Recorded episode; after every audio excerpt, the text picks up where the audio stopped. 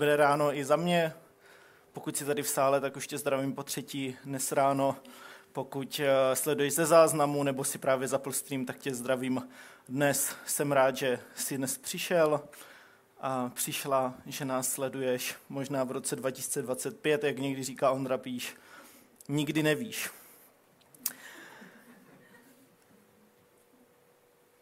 Uh, já jsem jako uzavírač sérii, já jsem si to uvědomil, já už tady asi po třetí stojím a uzavírám sérii.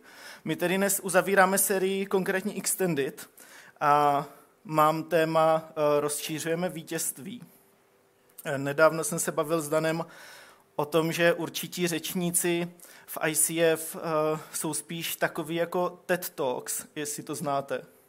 A tak já vás vítám u dnešního ICF Talks protože si myslím, že eh, jsem jeden z těch řečníků, kteří to mají trošku takový jako vyprávění, povídání, zamyšlení. A nemyslím si, že jsem úplně takový kazatel, jako třeba Daniel Skokan. Pokaždý se snažím ale v těch kázáních mít trochu jiný formát, eh, tak ti chci říct, co jsem si připravil dneska. Dneska to moje kázání bude protkaný otázkama vždycky na to upozorním, že to bude jedna z těch důležitých otázek. Ty otázky si klidně zapiš, nebo pokud to sleduješ ze záznamu, tak si to video zastav, zkus se na to otázkou zamyslet, odpovědět si na ní, nebo se na to pak zpětně podívej ze záznamu. A já na ty otázky nechci odpovídat, protože jsou to otevřené otázky a to je kouzlo otevřených otázek dát prostor, abyste si každý na tu otázku odpověděli sami. To kázání jsem rozdělil do dvou částí. V první části to bude taková jako lehká, zábavná, odlehčená část. A budeme se bavit o vítězství, o úspěchu, o štěstí. A v druhé části budu otvírat téma, co když existuje úspěch, který je neviditelný. Vítězství jako takovýto téma, když jsem dostal, tak za mě se to velmi těžko definuje, co je vítězství, protože my vítězství známe ze sportu a vítěz vždycky je jenom jeden. A to si ale nemyslím, že je poselstvím mého kázání. To poselství je, že vítězové můžeme být všichni a proto bych to spíše předefinoval na úspěch. Když budu mluvit o úspěchu, myslím tím tedy vítězství a to je téma vítězství. A rovnou tedy začneme první otázkou. Takže teď je ta první otázka. Ta zní, kdo definuje můj úspěch a to, jestli jsem nebo nejsem vítěz.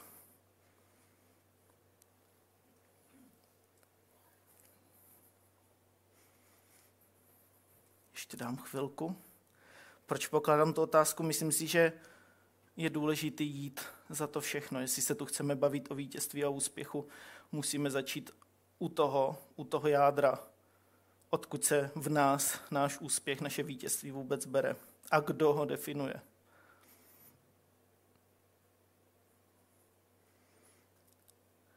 Co vůbec ale znamená být úspěšný? Tu otázku jsme si asi položili všichni. Pokládají si lidé na celém světě. Lidé hledají svůj úspěch v životě, hledají své vítězství, a harvardská studie, to je nejdelší studie na světě, trvá déle jak 80 let, tak eh, odpovídá na tohle téma tím, že úspěch vede ke štěstí.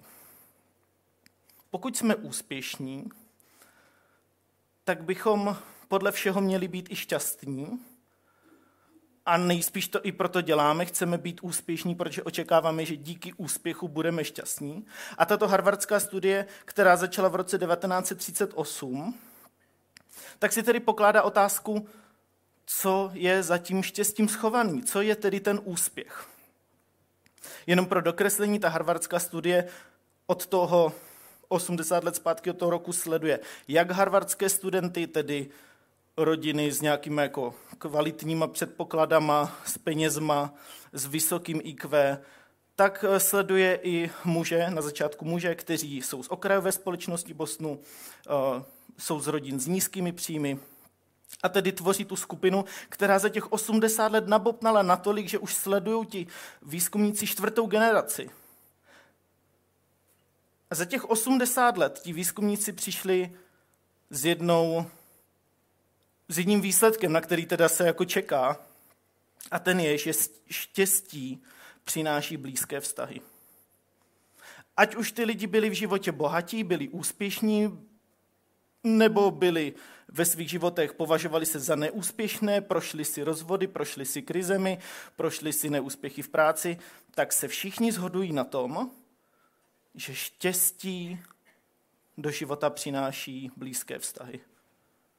Že blízké vztahy jsou natolik důležité, že mají vliv na, naši mentální, na naše mentální zdraví, fyzické zdraví, předpovídají díky tomu dlouhý život, šťastný život, lidé s dobrými a kvalitními vztahy, ať už byli bohatí nebo byli chudí, slavní nebo neznámí, tak se shodují v tom, že blízké vztahy jsou to nejdůležitější. Ve světě vidíme úspěch a vítězství všude. Na sociálních sítích to na nás všichni hrnou. Málo kdo ukazuje svůj neúspěch nebo svoji prohru. A my máme pocit, že vítězství je pomalu instantní. Že my jednoduše můžeme být vítězové, že my jednoduše můžeme dosáhnout toho, co chceme. Ale instantní vítězství prostě neexistuje. Něco jako rychlé vítězství nebo rychlý úspěch není. A to si musíme přiznat. A co si ještě musíme přiznat, že nemůžeme být úspěšní ani vítězové ve všech oblastech našeho života. Prostě to nejde. Nemůžeme mít 50 přání, co všechno chceme v životě splnit a v čem být nejlepší. Je pár oblastí a to si myslím, že je důležité si je stanovit, říct si, co je to v životě, co pro mě osobně povede k mému úspěchu. Druhá otázka. Zastav se a představ si jednu věc, ve které chceš být úspěšný. Protože, jak říkám, myslím si, že to je velmi těžké, skoro nereálné, prostě to nejde být jako v hodně věcech a pojďme se tedy každý zaměřit na jednu věc. Takže druhá otázka je, když si představíš, co konkrétně ty osobně považuješ za úspěch a z čeho chceš dosáhnout, tak si vůbec odpovědět, jestli mé vítězství bude mít pozitivní dopad do mého života. Zní to jako triviální otázka. Proč se na ní ptám? Proč bychom chtěli vůbec být úspěšní, pokud by to nemělo mít pozitivní dopad do našeho života? No to vám velmi rychle řeknu. Jsou totiž dvě rizika, minimálně dvě rizika, které s tím nastávají. První riziko jsem si nazval jako riziko Andyho Bernarda. Andy Bernard je fiktivní postava ze seriálu The Office. Je to americký seriál o papírenské firmě Dunder Mifflin, který na denodenní bázi sleduje její zaměstnance. A Andy Bernard je jeden z obchodníků, který se v tom seriálu vyskytuje. Není tam sice od první série, přichází tam snad v druhé, třetí sérii. Ten seriál je natažený, jakoby, že sledujete tu firmu po více jak deset let. A po celou tu dobu se Andy Bernard snaží ve svém životě dosáhnout svého úspěchu, který si nějak definoval. Je viditelné, že pro něho úspěch je povýšit, dostat se na nějakou vyšší pozici a úplně to nejdůležitější, co tam jde vidět, je, že si myslí, že tenhle ten úspěch povede k tomu, aby na něho jeho rodiče byli pišní. Andy Bernard nakonec toho dosáhne. Andy Bernard na konci v posledním díle povídá o svém životě, že nakonec došel tam, kam si vždycky přál, dosáhl všech těch úspěchů a ze slzama očích přesto říká jednu věc. Kež byste věděli, že žijete ve starých dobrých časech dřív, než ty časy skončí. Andy Bernard si furt přeje něco jiného a když toho nakonec dosáhne, tak si zhodnotí svůj život a říká, ty brďo, já tady měl vlastně tolik dobrých přátel v té práci a já si toho nevážil a furt jsem se honil někam. On neříká, že nebyl šťastný nakonec, jako kam došel, protože to si vždycky přál, to on neříkal. Ale přesto lituje, že si možná celou tu dobu neuvědomoval, že to štěstí má přímo před nosem.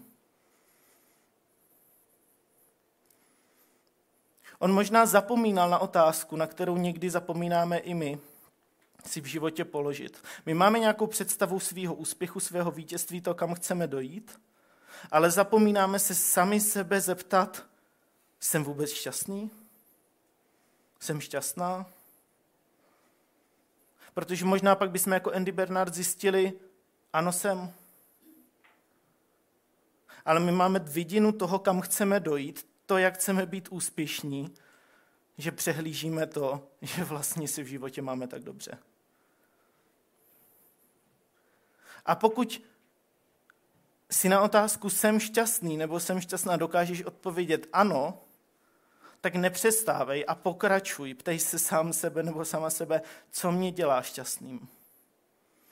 Protože pokud si to dokážeš vydefinovat, tak si nejspíš vydefinuješ oblasti života, které jsou pro tebe důležitý.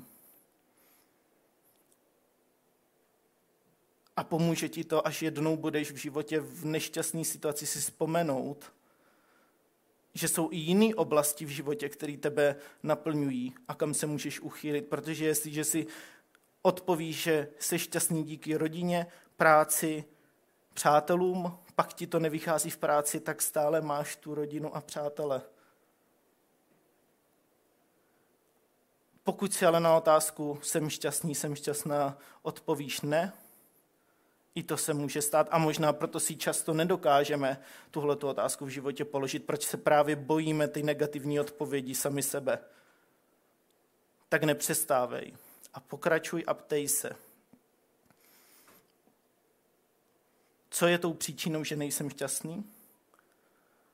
A jestli je jedna věc, kterou jsem se naučil ve vyjednávání, protože mě to nějak jakoby živí, tak uh, je to jedna triviální otázka. A to je, co mohu udělat pro to. Co mohu udělat pro to, abych byl šťastný, šťastná. Protože, když teda mluvím, je to z mojí práce, protože já, když se s někým bavím, chci dosáhnout nějaké podmínky, tak strašně přirozený je pro lidi chodit kolem horký kaše, zjišťovat, co by toto, jak to dá dohromady, jak to poskládat. Ne, nejjednodušší je zeptat se napřímo, zeptat se, jak se říká, na férovku. Co musím udělat pro to, abyste mi to prodal za 20 korun a ne za 22, jak mi nabízíte? A v tu chvíli zjistíte, že ten člověk vám reálně, i když pokud byste se ptali na milion jiných otázek, tak vám bude říkat, nemůžu, nemůžu cuknout s cenou, nejde to, tak najednou po této jednoduché otázce vám řekne, OK, já vám tu cenu dám, ale musíte ještě udělat tohle.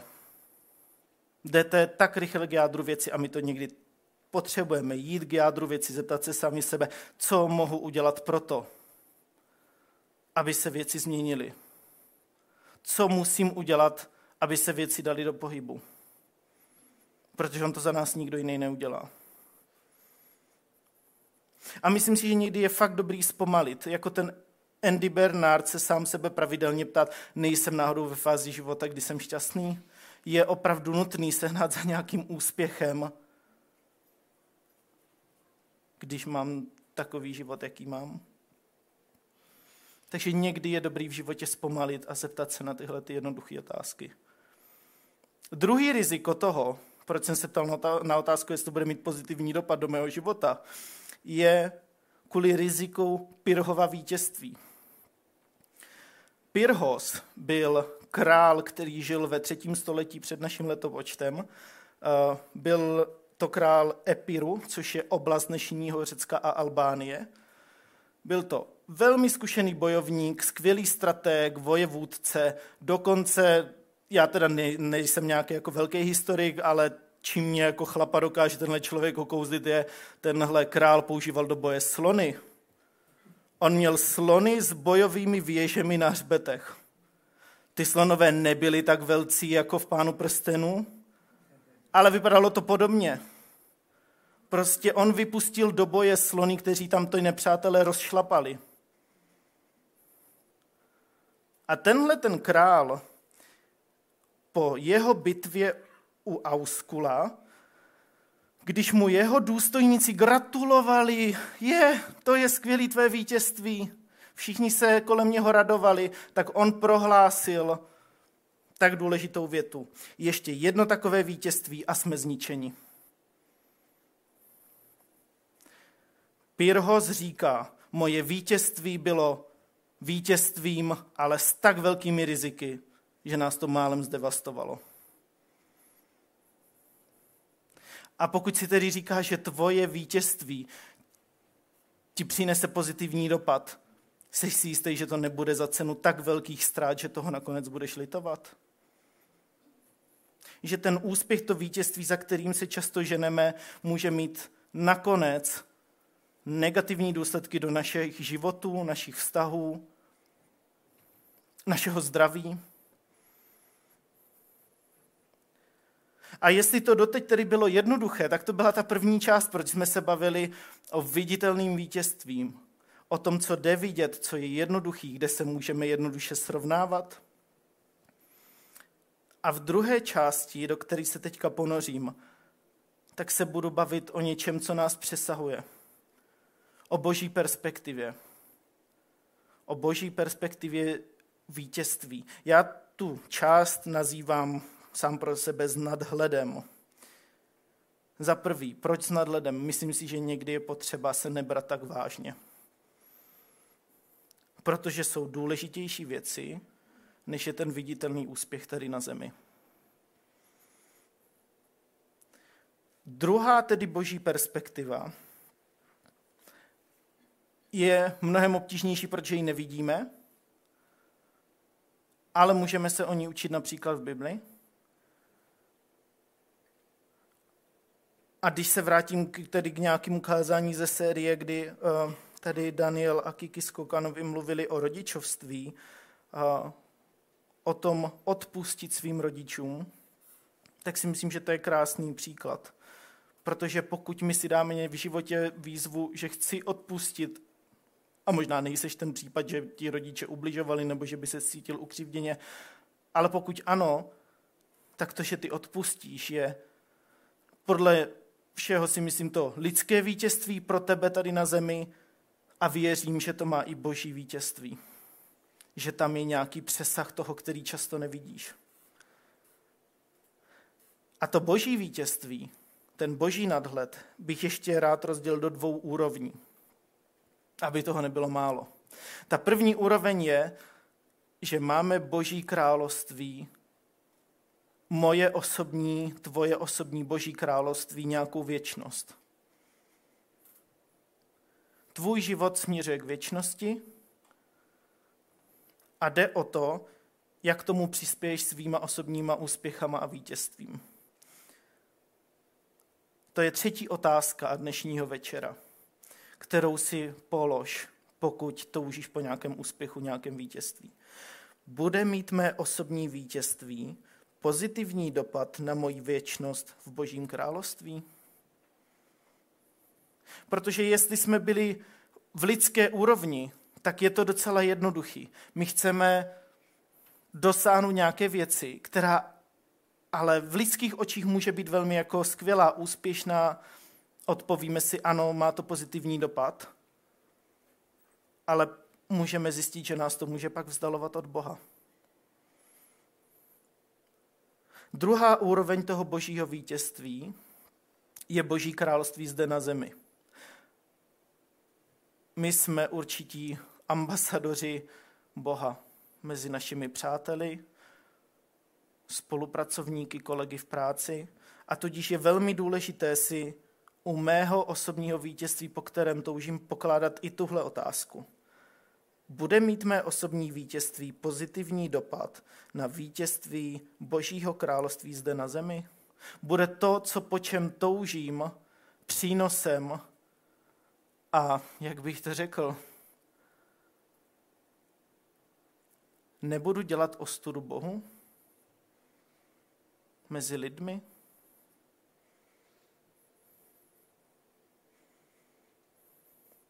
A doufám, že ti tyhle ty otázky pomůžou v tom si definovat jestli to, po čem v životě opravdu toužíš, je tak důležitý, jak to na první pohled vypadá.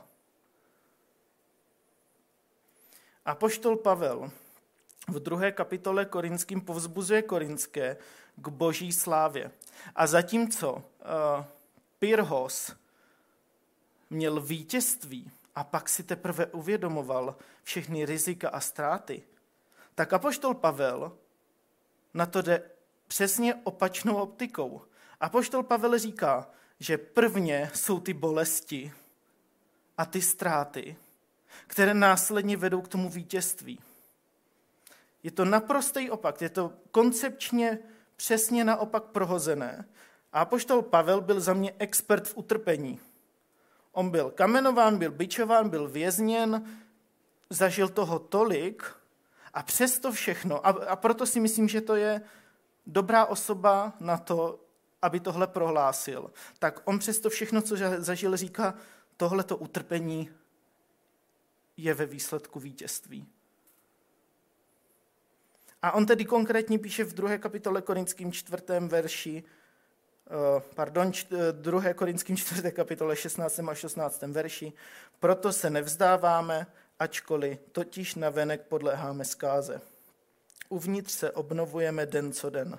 Toto naše lehoučké soužení trvá jen chvilku, ale vytváří nám s ničím nesrovnatelné břemeno slávy, jež potrvá věčně. Proto se nedíváme na to, co je vidět, ale na to, co vidět není. Vše viditelné je totiž dočasné, ale neviditelné je věčné.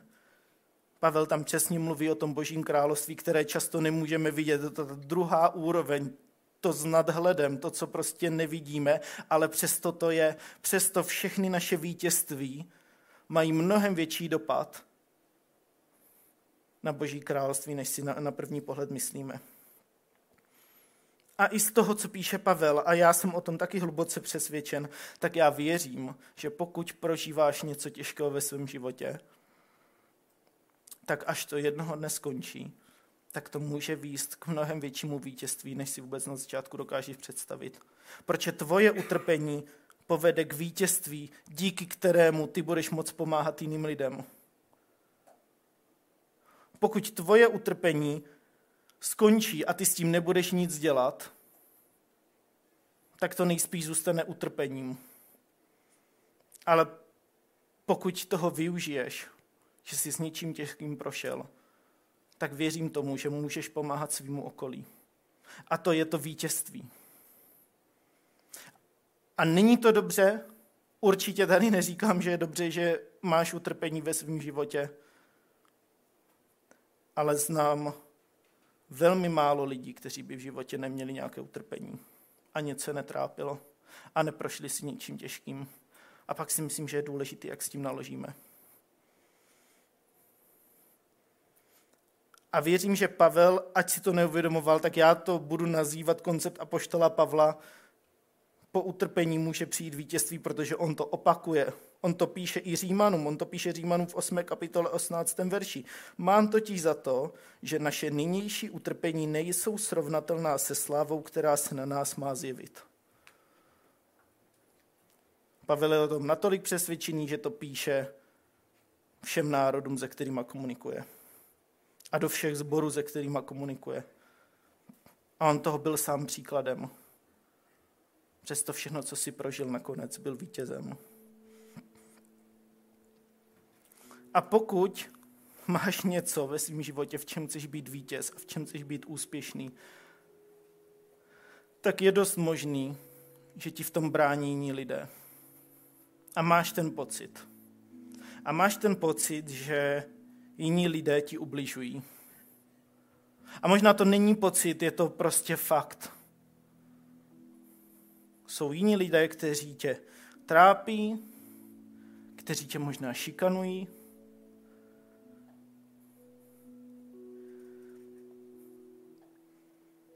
A to si myslím, že je jedna z nejtěžších oblastí, která je pro mě eh, jako pro křesťana pochopitelná když Ježíš v Matouši 5. kapitole 44. verši říká, já vám však pravím, milujte své nepřátele a modlete se za ty, kdo vás pronásledují. Tuhle tu myšlenku pochopit je jedna věc. Ale tuhle tu myšlenku začít aplikovat si myslím, že samo o sobě je vítězstvím.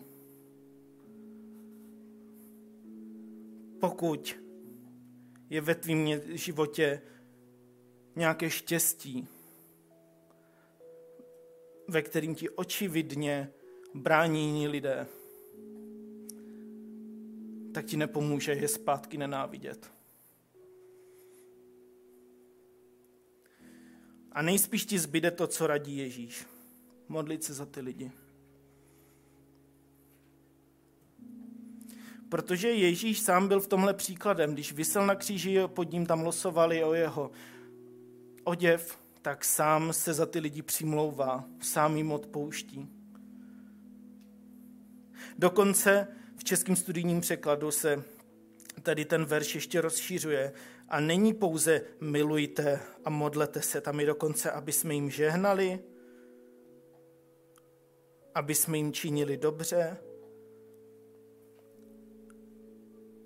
aby jsme tyhle ty lidi měli rádi. Neříká tam buď boxovacím pytlem, určitě ne.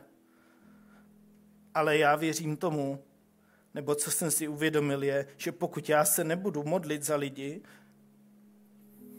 kteří mě trápí, tak je to ode mě sobecký. Protože já se stavím do pozice toho, že boží vítězství je tu jenom pro mě a nezaslouží si ho jiní lidé. A jiní lidé, který já hodnotím, že jsou zlí, jenomže tak to vůbec není. Ježíš zemřel za všechny. Za každýho, bez rozdílu, jestli ten člověk ostatním lidem ublížuje nebo ne. A je to opravdu těžká výzva. A pokud to chceš zkusit, tak si řekni, dám tomu týden, dám tomu měsíc, chci se za ty lidi modlit. A já věřím tomu, že to bude mít pozitivní přínos minimálně pro tebe. Možná se ta situace nezmění, ten člověk tě bude nadále trápit, ale možná ti to přinese klid. Možná to soužení bude nakonec tvým vítězstvím.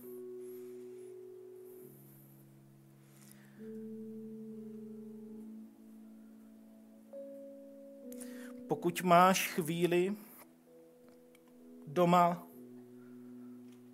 nebo teďka třeba u záznamu, tak si to zastav, zkus přemýšlet nad všema těma otázkama, které jsem dneska položil.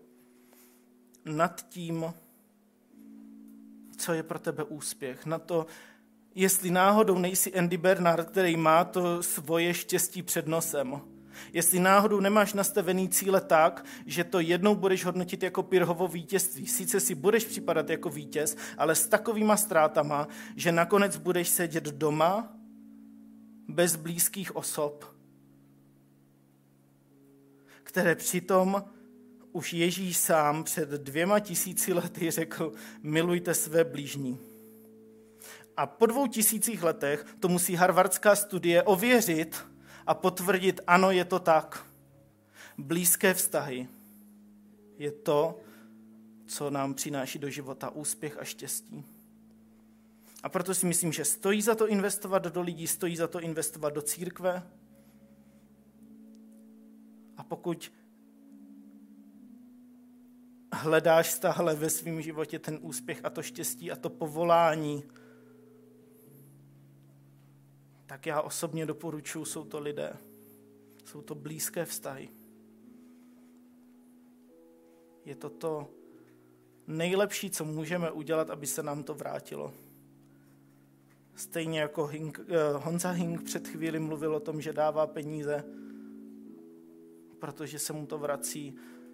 Ano, asi sobecky je to taky investovat do jiných lidí, očekáváme, že se nám to vrátí ale není to vůbec špatná cesta.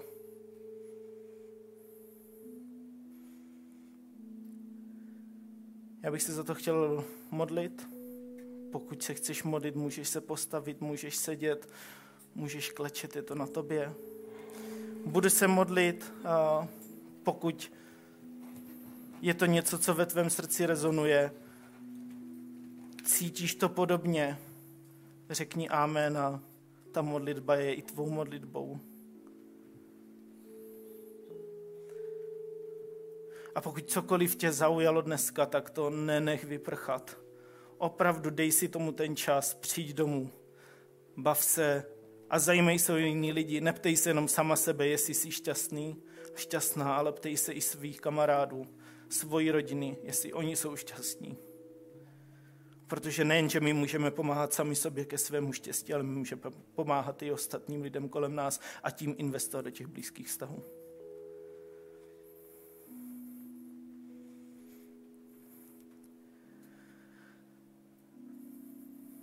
Ježíši, já ti děkuju, že jsi za nás za všechny zemřel bez rozdílu. Že jsi vzorem pro to, abychom milovali lidi, kteří nás nenávidí,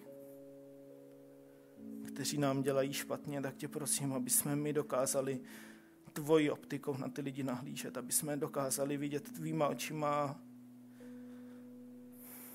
neoplácet jim tak zlým za zlé. Abychom dokázali naopak milovat, modlit se za ně. Ať je to tak těžký, tak, tak já vím, že si to přeješ. A pokud si to ty přeješ, tak já to chci ve svém životě dělat. Já tě chci prosit, abych dokázal ve svém životě používat optiku a poštola Pavla, abych viděl, že i když mám nějaké utrpení, tak to může vést k vítězství.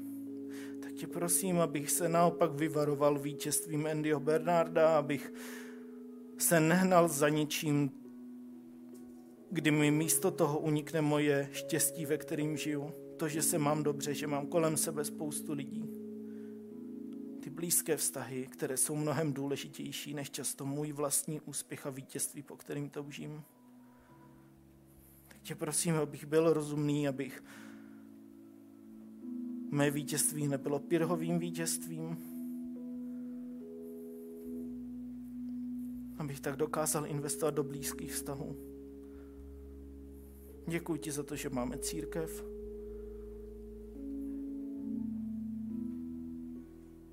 protože díky tomu máme blízké vztahy, které nás ve výsledku můžou dělat mnohem šťastnějšími, spokojenějšími, zdravějšími, než si dokážeme představit. Tak prosím, aby jsme dokázali v našich vítězstvích a úspěších vidět. Tvoje vítězství, dokázali vidět. S tvým nadhledem to, že to není jenom o nás a že všechno není jenom viditelné, ale jsou to i neviditelné věci, kolem nás a nad námi.